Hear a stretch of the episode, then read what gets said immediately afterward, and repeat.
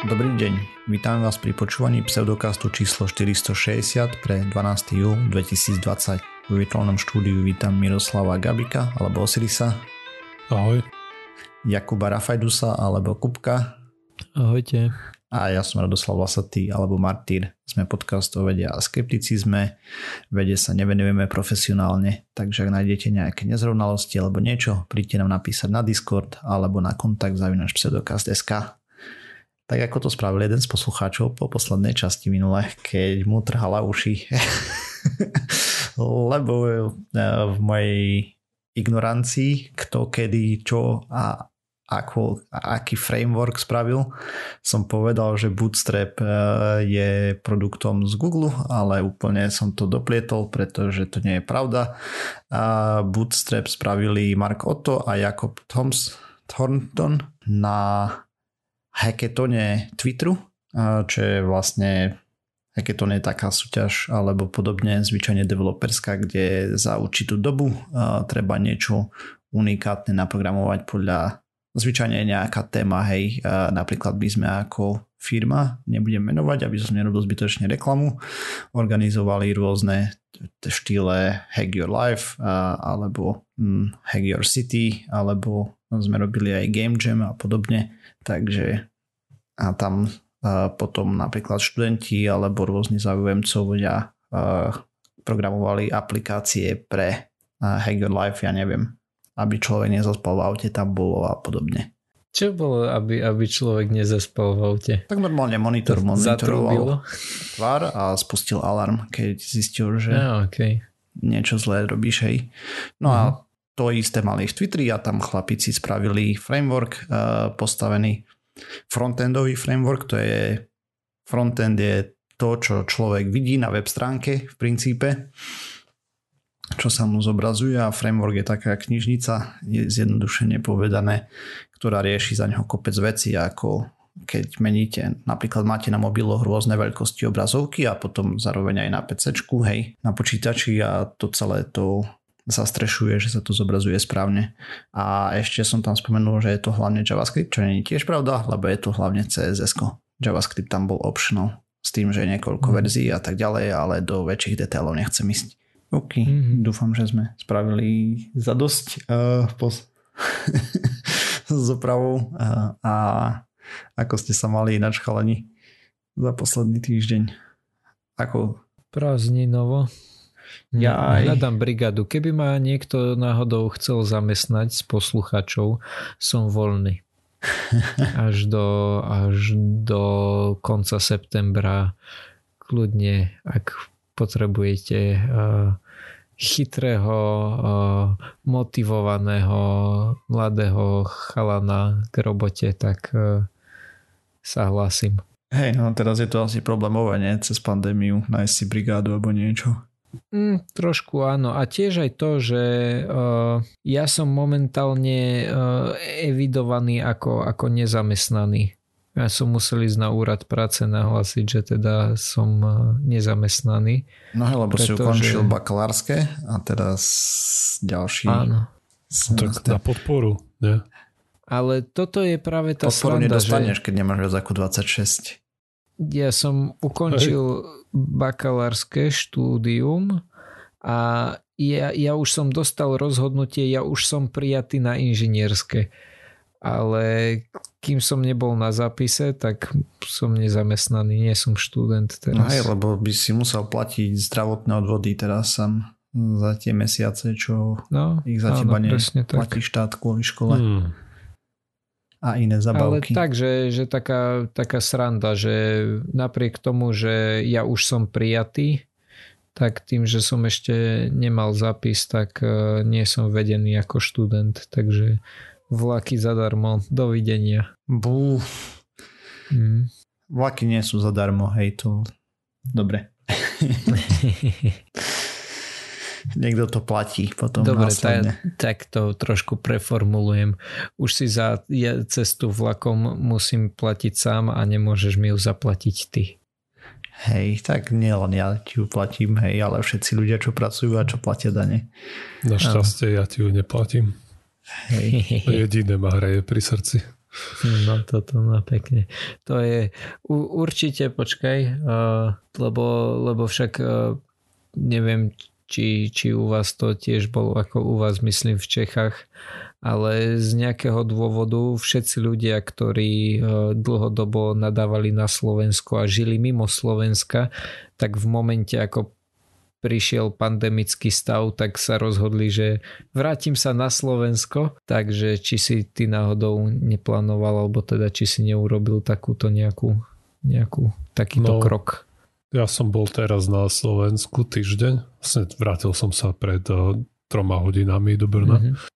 a na, predtým som tam bol na Vianoce, takže mm-hmm. 7 mesiacov som tam nepachol nie, akože mne je to v zásade jedno, odkiaľ robím, ale myslím, že tam sú nejaké, môžu tam byť nejaké legálne problémy, keď ja pracujem z inej krajiny, než v ktorej som zamestnaný. No jasné. Že to oficiálne i... to nesmiem robiť. Mhm, jasné, chápem. Čiže ani keď si mal, lebo predpokladám, že si mal home office, uh-huh. tak e, čo, sledovali ti IPčku, z ktorej sa pripájaš, alebo akože ich to netrapilo, len ako teo, v teórii by to mohol byť problém, hej? Ako no, keby sa na to niekto sa v tom začal hrabať z nejakých príčin, tak by som mm-hmm. s tým mhm. Lebo tam sú nejaké komplikácie, neviem, či s daňami, alebo s poistením, alebo s nejakými takými hlúpostiami. Neviem úplne presne prečo, ale viem, že ako oficiálne nesmiem pracovať z inej krajiny, ako mm. z Česka. No Ale samozrejme, v týchto korpách to moc, kým nevytrčaš, tak to nikoho netrápi. Poznám mm. ľudí, čo x mesiacov robili z nejakej tramtárie úplnej. Mm. Proste je to jedno. Hej. Nie, že išli na dovolenku podľa toho, ako, ako joiner, hej, vybrali, že kde je dobré pripojenie. A napríklad, že chlap Španiel bol a doma mal ženu, sa jej narodilo diecko, tak povadil domov na 6 mesiacov do Španielska hej, a podobne. Mm. Ja, jasné. No jo. Pekne. Chalani, e, keďže mám dneska kratšiu tému, tak musíme porozprávať aj o niečom inom. Používate smart hodinky? Alebo teda takto, používate hodinky? Ja mám aj trošku smart. Hej, ja, ja som tie... používal, pokiaľ nedošla korona kríza. Akože si používal hodinky a teraz sa ti to už neoplatí nosiť na ruke, alebo ako to Hej, no, tak, tak asi. A Mám. teda Osiris, ty si hovoril, že máš trochu smart. Čo to znamená? O, mám tie Samsung, čo to je, Gear Fit, neviem čo. To sú nejaké tie sport, o, čo ti merajú teba proste ak rýchlo bežíš a len také voloviny. Mm-hmm. No to nie to sú nejaké smart, ako nevieš cez to telefonovať, to... ísť na internet alebo tak. Ja, aha, dobre, to nie, okay. ale že keď mi dojde WhatsApp správa, tak si tam môžem mhm. prečítať mm-hmm. a môžem odpovedať nejakými prednastavenými odpovediami, že OK, mm-hmm. nie, mm-hmm. ťahaj do čerta a podobne. Hej, jasne. Dobre, tak asi by sme si mali zadefinovať, že smart e, znamená, že to robí čokoľvek e, iné okrem toho, že, že ti to máš, ukazuje čas a, a dokáže si na tom nastaviť stopky a butík. Hej, asi. dobre, OK. Tak už potom aj tie s tepom sú tým pádom smart, hej. Mhm, jednoznačne. Ja mám napríklad uh, Xiaomi Mi Band a to, to robí to, že tiež merá to tep, ukazuje to čas a ešte to dokáže sledovať spánok napríklad, prípadne to dokáže sledovať nejaké športové aktivity. Uh-huh. To je to, čo ťa Ako, budí ja podľa s... toho, že v akom stave je tvoj mozog? Uh, že keď máš budík na 7, tak ťa zobudí čo viem 6.30, lebo teraz je vhodný čas a potom by si Myslím, dopadol že... do zlého cyklu nejakého nebudiaceho. Myslím, že o tom sme teda nie sme, ale ste lebo to bolo ešte predtým, ako som tu ja bol. Myslím, že o tom ste sa rozprávali. Nebola o tom náhodou téma? Neviem. O takých tých apkách, ktoré ťa budia podľa toho cyklu? Nepamätám Možno. si už veľmi. Myslím, že... že Ale to... viem, že sú také smart hey, hodinky, čo to robia. Android alebo niečo také. No takto, toto, tieto hodinky majú budík v zmysle, že dokážu vibrovať. Uh-huh. A či dokážu hen tak budiť som si není úplne istý. Určite ich dokážeš prepojiť s nejakou apkou, ktorá by to dokázala. Oni same od seba, pokiaľ nie sú pripojené, tak asi by to nedokázali si myslím. Ale vieš si nastaviť napríklad, že o 7 má zobuť a o 7 začnú vybrovať, čo je akože celkom taký... To mám aj ja. To je najužitočnejšia funkcia hmm. tých hodiniek. Hej, ja Keď napríklad... budík, tak nebudím aj ženu. No presne, ja napríklad dokážem spať ako poleno, že hento ma nezobudí ani, ani za pána, ale keď mám taký akože ľahší spánok, tak je to veľmi príjemný spôsob zobudenia, presne, že to nerozričí pol domu. Ale teda ja som chcel to, že, že či to máte, používate, ako ste s tým spokojní, lebo e, priateľka si dneska kúpila také dotykové, také trošku väčšie a, a ja som zatiaľ spokojný s tými, že je to také hlúpejšie, ale zase na druhej strane tomu dlhšie vydrží baterka, lebo pokiaľ viem, tak napríklad iPhone, čo vyrába také tie relatívne veľké, tak to musíš nabíjať skoro každý deň. No hej, väčšina nevím. z tých väčších sú také, no. závisí od displeja a od kopec faktorov, hej, aký máš tam výpočetný výkon. Ja napríklad nabíjam svoje každý deň prosto cez raňajky. Ráno stanem, dám ich nabíjať, najem sa, dám si ich na ruku. Mm-hmm. A ono to zožerie. Ako vydržia mi, vydržal by mi asi dva dní, ale to je kvôli tomu, že mám zapnuté to nepretržité meranie tepu. Že keby Aha, som to zapol, jasné, povedzme, jasné. to robí sample nejakých každých 10 minút, tak oveľa menej to žerie baterku. Uh-huh, uh-huh. Lebo ja mám napríklad akože toto tu som zistil, že keď som si ich kúpil, tak ma to veľmi zaujímalo ale potom som zistil, že som sa po dlhšom čase som si uvedomil, že som sa na to dva týždne ani nepozrel, že ma to ako si netrápilo. Tak e, som to skrátka vypol a teraz vydržia približne dva týždne bez nabíjania. Akože nie len kvôli tomu, že som vypol to meranie tepu, a tiež napríklad nie som pripojený cez telefón, že využívam to prakticky ako hodinky. OK, to, že Ej, využívaš že, to ako že... nie smart hodinky. Áno, presne tak. Využívam to ako obyčajné hlúpe hodinky. Mm-hmm. Tak to je zbytočná investícia, ne? Aj keď, no, neviem. Práve že, práve že, práve Zase že. Nie, lebo keď budeš chcieť, tak one, to vieš zapnúť. Nie je to úplne zlá investícia. Ja som na to išiel tak, že ak chcem, tak môžu byť smart. Ak nie, tak nie ale stále sú to hodinky, ktoré stáli asi 25 eur a sú vodotesné. Ja, ja som mal problém s tým, že každé hodinky, ktoré som chcel, napríklad Cassia, hej, kebyže chcem, že vodotesné, tak stáli 100 alebo 150 eur alebo koľko. A toto stalo 25 eur a sú normálne, že vodotesne, že môžem sa s nimi zosprchovať, ja si ich prakticky neskladám, hej. Aha. Uh, takže to bolo pre mňa to, že prečo som si ich kúpil. Hej no, ja mám ešte také hlúpe hodinky, čo fungujú mm. ako klenot plus minus. čo to klenot. znamená, že máš diamantový náramok? A nie, ale tak e, no, boli, dajme tomu, že stáli trošku viacej a vyzerajú nejako akože elegantne plus minus elegantno športovo, dajme tomu. Proste prestíž. Á, máš také hodinky ako predseda Robert? Také určite nie. Lepšie ale proste stali no, viacej. Mm, jasne, uh, rozumiem. Nejakú značnejšiu sumu, dajme tomu. Mm. Nie, nie, nebolo to v tisíckach eur ani omylom, hej, ale aj tak bolo veľa, si myslím, na to, čo to robí. Proste somarina. Takže... Mm-hmm.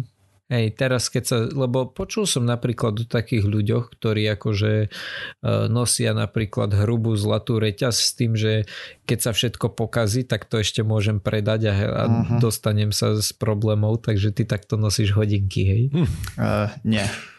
To má takú históriu, že ja som dostal nejak, na nejaký sviatok hodinky, takéto luxusnejšie a tie mi ukradli na technike v Košiciach a lebo som si ich položil ku klavesnici, nejak som tam ťukal a proste niekomu sa zapáčili. E, no a bal som sa to povedať danej osobe, tak som si kúpil akože podobné náhradu. Mm-hmm. Takže preto ich mám. Okay. No pekne. Čo, ja som mal Ako potom som tieto... to povedal, hej, neskôr. Ako už, no, ale... A čo daná osoba na to? E, že som to nemal riešiť, ja tak, no ale ale vtedy mi to prišlo strašne hlúpe. Osiris, ty si mal nejakú, si začal rozprávať ako keby, Aj, že máš že nejakú ja mám, historku. Mám, mám dobrú. Ja mám tiež druhé tieto o, tieto Gearfit a prvé dosť kuriózne mi skončili. Oni majú, te, tieto hodinky majú trochu problém, že po nejakom čase sa tam rozpadáva ten úchyt na rámku na hodinky. Mm-hmm. Ale ten prvý, ak som sa vracal raz trolejbusom z práce, tak proste mu tam letel nejaké auto, chlap zabrzdil prudko. Jak ma, ja som stál, jak ma hodil dopredu, tak som s nimi praštil nejakú tyčku a vtedy sa mi tam zlomil ten uchyt na rámku. No ale dalo sa to založiť nazad, tak som to akože nosil kvázi a potom raz idem do roboty, nastúpil som do trolejbusu, skladám si dole ruksak, pozerám hodinky nikde, ne? Tak mi hneď došlo, že asi keď som si ich skladal v ruksak pri nastúpaní do trolejbusu, tak som ich niekde zachytil a sa mi rozopol ten remienok a spadli mi. V trolejbuse neboli, tak som vystúpil za stávku neskôr. Som sa vrátil nazad a hodinky tam spokojne na ceste rozmaširované na kašu. spadli akurát pod trolejbus, čo odchádzal. Mm-hmm. No, Pekná placka som si kúpil druhé. Ako som s nimi spokojný dosť, ako jak používam na beh a, a tak. Hej, to aj moje by zvládli napríklad sledovať beh, ale ja našťastie nebehám, takže netreba. No dobre, ale poďme na skeptické témy, lebo... Dobre, už som sa zlákol, že to nepovieš. dobre, takže sa poďme pozrieť na to, že sa vedcom zase niečo podarilo a teda konkrétne prvýkrát v histórii podľa všetkého editovali mitochondriálnu DNA. A, takže takto my máme DNA, ktorá sa nachádza normálne v bunke, hej, v jadre a podobne. A potom v bunke sa nachádzajú mitochondrie, to sú také malé čiastočky, dajme tomu, ktoré sa vyskytujú v cytoplazme, ktoré produkujú energiu pre bunku a tie majú pár genov, doslova pár. A, v mitochondrii sa nachádza cca, v DNA mitochondrii sa nachádza cca 37 genov, v normálnej asi 20 tisíc. Takže tak a poruchy v tých génoch a mitochondriálnych a spôsobujú veľmi, veľmi škaredé ochorenia a škaredé veci. A teda konkrétne bunka nevie produkovať energiu, potom umiera a umierajú väčšina z tých buniek, hej, lebo proste keď je poškodená mitochondriálna DNA, tak všetky plus minus mitochondrie majú problém v každej jednej bunke, lebo ako sa to delí z vajíčka a podobne. No závisí od toho, kde to poškodenie vzniklo, ale ako sme spomínali v časti 266, myslím, a keď som tu rozprával o tom, že sa prvýkrát podarilo zachrániť nejaké dieťa s takouto chorobou, tak vlastne vo vajíčku normálnom teda takto. Mitochondriálna DNA nie je v spermii, hej. To znamená, že sa nevie opraviť. Celé to ústrojenstvo tej mitochondriálnej DNA plus minus je dedené z matkinej strany. Lebo všetci predsa vieme, že mitochondria je energetická zásobáren bunky. Áno alebo elektráren bunky. Elektráreň, áno. takže, takže spermie nemajú elektráreň? Alebo len nejakým no, tá genetická informácia sa ako nejaká sa dostáva. Uh, museli by sme sa pozrieť späť do časti 266, tam som to presne rozoberal, ale plus minus väčšina prichádza od matky, hej, keď si spomína, spomínam, čo som rozprával v tej 266, tak tam spravili to, že zobrali dve vajíčka, z jedného vybrali jadro, hej, tam bolo darcovské, z druhého vlastne ten zbytok bunky, potom ich nejako spojili s tým, že tá druhá bunka bola tá s tými správnymi mitochondriami, ktoré neboli poškodené. Ako samozrejme vajíčko nevieš úplne očistiť od tej cytoplazmy okolo, aby si ho nepoškodil, takže nejaké sa preniesli, ale potom to oplodnili, hej, spermiou, vsadili do maternice a z pupočníkovej krvi zistili, že to dieťa malo len 1% vadných mitochondrií približne, hej. Mm-hmm. Čo bol výrazný pokrok oproti tomu, lebo ona mala predtým veľa potratov a, a proste a aj keď sa jej narodili deti, tak veľmi rýchlo zomierali. Proste keď ne, nefungujú mitochondrie, tak e, to má brutálne dopady buď nejaké nervové poruchy alebo srdca mm. podobne. Proste není to žiadna zabava. No a veci sa snažia teraz vymyslieť spôsob, ako editovať mitochondriálnu DNA lebo CRISPR-Cas9 dokáže editovať iba jadrovú, z toho, čo som sa dočítal. A teda tak vedci hľadali nejakú techniku, ako vylepšiť CRISPR, hej. A ten, o tom sme tiež rozprávali, že pridaním nejakých enzymov a podobne dokázali spresniť editáciu. Myslím, že Osiris o tom rozprával. A nepamätám si, v ktorej časti to bolo, ale a nevedel som to narýchlo nájsť, takže kto si bude pamätať, to hľada tam sa zvyšovalo presnosť celého toho CRISPRu a možno som do, dokonca aj o tom rozprával. No ale to nie je až také podstatné pre túto. Oni tým pádom hľadali ďalšie enzymy a rôzne iné látky, ktoré teda takto a rozšírili tú enzymovú editáciu a, s CRISPRom, lebo objavili toxín, ktorý je produkovaný baktériou Burkholderia cenocepaja, no, Bulchoderia cenocepácia, tak sa volá baktéria, ona produkuje toxín, ktorý má špeciálnu vlastnosť, že ak narazí v DNA na bázu C, zmení ju na bázu U. A keďže báza U sa normálne v DNA nevyskytuje, tak potom ako sa DNA ďalej delí a množí, tak uh, proteíny, ktoré to robia, tak nahradzajú to Učko na T bázu. Takže teda enzymy, ktoré to replikujú. No takže vlastne takto efektívne zmenili pomocou toho toxínu C na T, hej. No. A potom našli ešte ďalšie enzymy na editovanie BAS, ale bol problém, že teda takto, ale aktuálne je problém ten, že štandardný CRISPR pracuje s RNA, ktorá navádza Cas9 a teda on rozbali vlastne tú dvojzavitovú DNAčku, teda dvojvláknovú DNA a edituje ju podobne. Avšak tento mechanizmus tomu CRISPRu, tým, že vlastne sa snaží rozbaliť tú DNA, zabraňuje editovať mitochondriálny genom.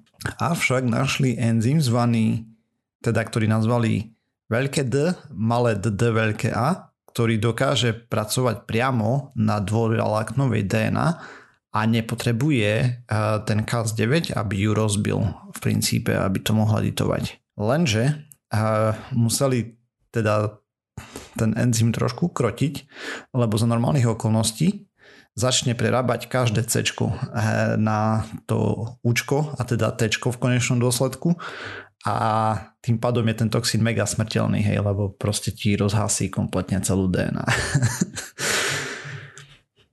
No a aby tomu zabranili, tak ho rozdelili na dve časti. Tie vlastne potom dokázali zmeniť uh, tú bázu iba vtedy, ak boli pri sebe v správnej orientácii, hej, že museli byť správne natočené a správnej pozícii. No a uh, kontrolu modifikácií robili tak, že upravili ten enzym, aby sa dokázal naviazať iba na špecifické miesto genomu. To znamená, že oni mu tam vyskladali okolo ako keby nejaké vodítko, na ktoré sa dokáže prichytiť hej, cez tie písmenka rôzne, alebo tak. Proste úplne som tomu neporozumel, jak to robili. A tým pádom vlastne eh, editoval len, dajme tomu, pár tých báz na správnych miestach. Hej. Avšak, eh, ako robili výskum na rôznych bunkách, tak zistili, že podobne ako CRISPR-Cas9, on není 100% presný, hej, že občas zaedituje nie úplne cieľene.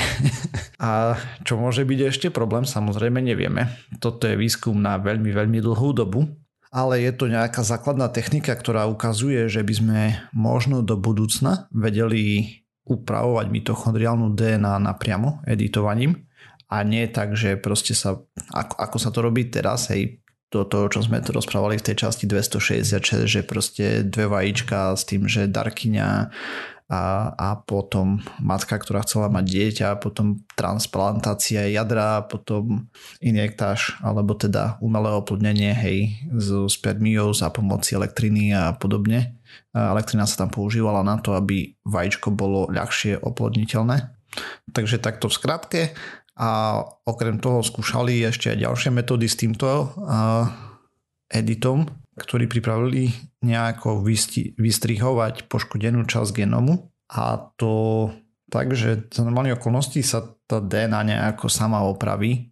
úplne to tam nebolo vysvetlené v tej správe, ktorú som čítal, takže nechcem tu do toho zabiehať, ale plus minus by to malo fungovať tak, že odstrihnú tú časť, kde je nejaké poškodenie a potom by sa to malo samo fixnúť alebo fungovať bez toho. Napríklad, že je tá mutácia, ktorá je nevhodná, tak sa nebude ďalej množiť. Je to základný výskum, hej, ku klinickej praxi toto je minimálne 20 rokov ďaleko. Úplne minimálne. To proste skôr tak 40. Ich cieľom bolo vyriešiť iba tento jeden problém, hej? Nepozerali sa už na, na nič iné, čo a. sa týka tej mitochondriálnej DNA. Oni sa snažia nájsť, ako editovať priamo ju. Uh-huh. Lebo vieme editovať jadrovú DNA, ale mitochondriálna teraz bola vlastne, doteraz bola úplne nedostupná na editáciu, hej, fakt jediný spôsobu ľudí, ktorí robili, bolo, že to, ako som spomínal v tej časti 266, hej, aj tu sme to rozeberali, proste to spájanie dvoch vajíčok do jedného mm-hmm. a podobne, hej, že si nahradil celú cytoplazmu bunky vlastne s inými mitochondriami Jasne. vnútri. A tento enzym zatiaľ dokáže robiť to, čo robí, hej, a s tým, že ho rozdelili na tie dve časti a tak ďalej a to nejako zazračne funguje. Oni tie vodiace uh, sekvencie, pomocou ktorých sa navádza, nazvali tail ako príbeh, alebo teda tieto mitochondrial targeting sequence, hej, proste nejaká magia, dajme tomu genová. A nie je to náhodou tail ako chvost? Ja som si teraz není istý, či sa to inak píše alebo nie. Wow. No, alebo chvost, áno. Počkaj, idem pozrieť pre istotu, nech tu nedrepem blbosti. Uh, počkaj, nie, nie, ty myslíš do čerta. Ty, t, ale e, ako príbeh, nie tail, okay. ako chvost. Dobre, dobre. Okay. Ja preto som sa pýtal, že či sa to píše rovnako alebo inak, lebo som si nebol istý. Píše sa to úplne ináč, áno. Dobre, to som chcel. A možno to, ten preklad som povedal úplne zlý, hej. Nie, preklad je, preklad je dobrý. To no, je akože... Tak príbeh. ale možno to nejaké synonymum tam bolo v nejaké okay. vodítko alebo dačo, hej. Myslím, uh-huh. že aj tak sa to dá preložiť.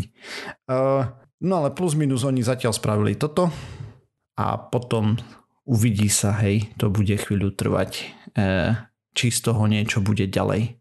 Uh-huh. A to, tá chvíľa je 10 ročia doslova.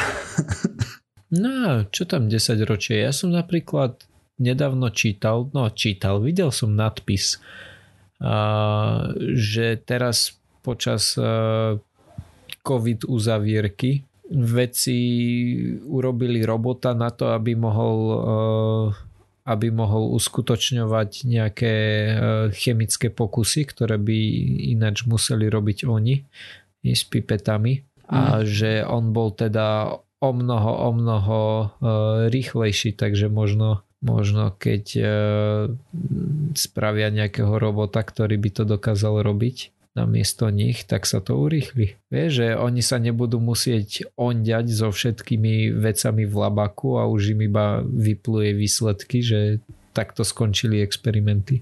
Hej, jasne. No ale toto proste je to náročný zákrok, hej, aj keď videli sme, že dajú sa robiť už kdejaké veci, keď sa chce.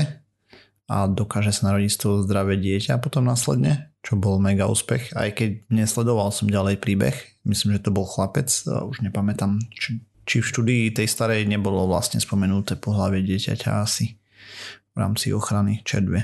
No dobre, tak poďme pozrieť sa na kubkovú tému teda tak e, ja budem rozprávať o, o ako, ako vedci, konkrétne to bol tým 93 vedcov, dali dohromady takú veľkú databázu 12 e, tisíc rokov povrchovej teploty Zeme kde zozbierali 679 rôznych miest, na ktorých sa dala merať teplota, ale oni ju úplne asi nemerali, oni len videli, že ako sa teplota vyvíjala na základe rôznych sedimentov a podobných záležitostí. Oni teda konkrétne tie miesta boli, že e, nejaké jaskinné depozity, korály, e, ľadovcové, ľadovcový ľad, hej, ten, čo sa tak vyvrtáva, potom rôzne uh, jazerné a, a morské sedimenty a, a, a tak podobne. No a teda zozbierali to zo 680 miest po celom svete. No a na základe toho boli potom schopní určiť, že ako sa vyvíjala teplota za posledných 12 e, tisíc rokov. Oni teda píšu v štúdii, že použili 5 rôznych e, štatistických metód, na základe ktorých to určovali, ku ktorým ja nebudem rozprávať nič, lebo o štatistických metódach nič neviem. Každopádne oni potom e, pravdepodobne aj vďaka tomu, že použili viac tých metód, aj vďaka tomu, čo im tie metódy vypluli, tak uh, tie teploty sú v takom rozmedzi, ale väčšinou je to rozmedzie povedzme 1 alebo 2 stupne, hej, že, že plus minus 1 stupeň. No a čo spravili v tejto štúdii bolo to, že sa pozreli na 18, 18. storočie. 18. storočie je od 1800 do 1900 však. Tak, pozreli sa na, na to storočie medzi rokmi 1800 a 1900. To je 19. storočie. Tak na 19. storočie. Hej, lebo 18. Áno, 1700 do 1800. Áno. Áno. Tak pozreli sa na 19. storočie a to použili ako, ako baseline. Tam si povedali, že tuto bolo 0 stupňov. Potom sa pozerali, že aká teplota bola predtým a aká teplota bola potom. No a vyšlo im z toho, že vlastne Zem bola dlhodobo v takej nejakej chladnej nazvime to v dobe ľadovej. Potom niekedy pred 6000 rokmi sa na chvíľu oteplilo na pár sto rokov a potom to zase mierne klesalo, ale klesalo to spôsobom, oni píšu, že asi 0,1 stupňa za tisíc rokov, hej, že takéto boli tie aj prírastky, aj úrastky, keď to klesá, tak sa to volá záporné prírastky. A ubytky, ďakujem. tak e, to vychádzalo okolo 0,1 stupňa Celzia na tisíc rokov. No a potom to porovnali s tým, čo sa deje teraz, kedy vlastne medzi rokom 1880 to bolo myslím, alebo teda medzi rokmi 1900 až teraz stúpla teplota o, o stupeň približne, o jeden celý, tak Normálne by to malo trvať 10 e, tisíc rokov. Nám sa to podarilo za 100 rokov. Dobrý to bolo sme. také Dobrý. pekné porovnanie. A každopádne ja, ja skúsim nalinkovať potom k štúdii aj obrázok, ktorý je veľmi pekný, pretože je tam jednak graf, z ktorého vidno, že ako sa tá teplota približne vyvíjala a potom sú tam také pekné obrázky toho, že odkiaľ eh, brali tie rôzne vzorky. Vyzerá to tak veľmi pekne. Uh-huh. A samozrejme bude nalinkovaná aj štúdia, ale obrazok je uh, veľmi, veľmi naučný. Uh. Takže vlastne sa nám otepluje, ako všetci vieme, veľmi, veľmi. Uh-huh.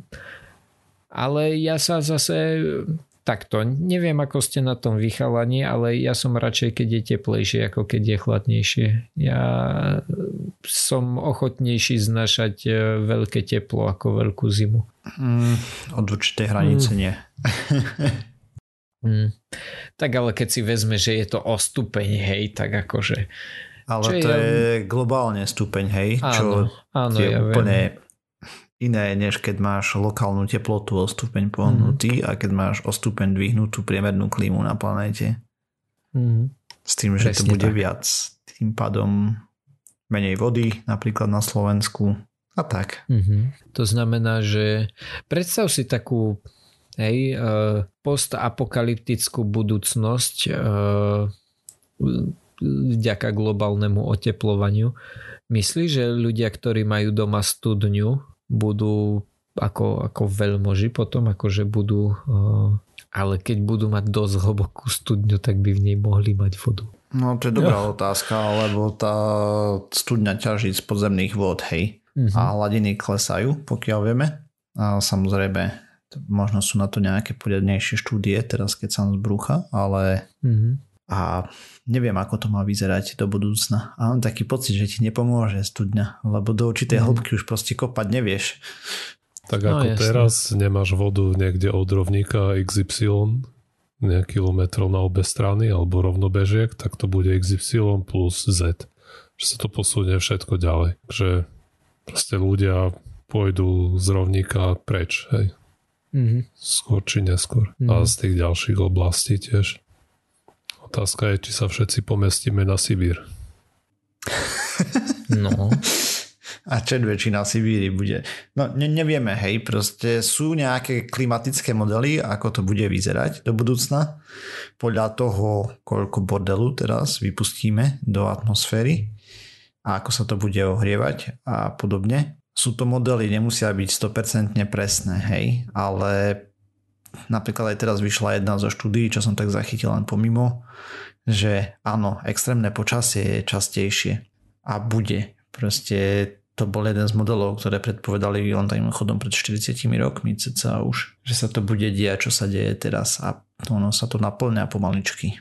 Ale ono otázka toho preľudnenia je taká, vie, že keď sa to všetko bude tlačiť ďalej k pólu, tak keď bude príliš veľa ľudí pri pole, tak skrátka prepadnú cestu čo to je Antarktida, hej, cez tú hranu a proste spadnú z toho disku, takže to si myslím, že nebude až taký problém toto preľudnenie. hej no. Ale to Nie, teraz musíš plot. vybrať si správnu konšpiračnú teóriu na to, aby to fungovalo, hej lebo potom možno no, nájdu ten otvor dovnútra do tej zeme, lebo tam mm-hmm. kde by mal byť, alebo potom tam nájdu tú veľkú stenu, ktorou uh, blokujú prístup ku ďalším územiam nejaké mimozemské bytosti, vlády, ja neviem už presne, takže to si musíš mm-hmm. vybrať, ktorá Čo z toho ináč, funguje. Pri, pod, hneď pod článku k štúdii bol veľmi, veľmi dlhý komentár, ktorý som neprečítal celý, ale jedna z prvých vied bolo, že globálne oteplovanie je vlastne iba politická fraška a že, že vlastne je to, je to blbosť. Hej, a to aj z masiek sa stala vlastne nejaká tých, čo by ľudia mali nosiť, aby nešírili okolo seba a svoje bacily. A vírusy a podobne sa stala vlastne nejaká politická téma, je úplne nepochopiteľné, že prečo hej. A k tomu to mám celkom vtipnú príhodu, lebo som išiel si tak nakúpiť do jedného obchodiaku. Tam sa proste nejaká tetka ozurila na alebo oborila teda na toho chudáka SBS kara, ktorý sa ju snažil usmerniť, že má ísť preč, lebo že nemá respirátor, hej, alebo masku nejakú. Mm-hmm a že už netreba na verejných priestranstvách nosiť masky a tak ďalej. To sa rozčulovala, keď išla smerom dnu. A potom, keď išla smerom von, tak ešte si ho tam odchytila niekde a ho tam prieščala. A to už som z, len z veľkej diaľky videl. A mu tam vykrikovala niečo v štýle, že ona je doktorka, ona vie, čo robí a tak ďalej, tak som sa len o facepalmoval. A to som si akorát balil nákup a potom som rozmýšľal, či som mal za, nej utekať, za ňou utekať a sa jej popýtať teda nejaké veci, keď je doktorka, lebo to, čo predviedla, bola úplná reprezentácia ignorácie, hej, proste hlúposti. Mm. Hej.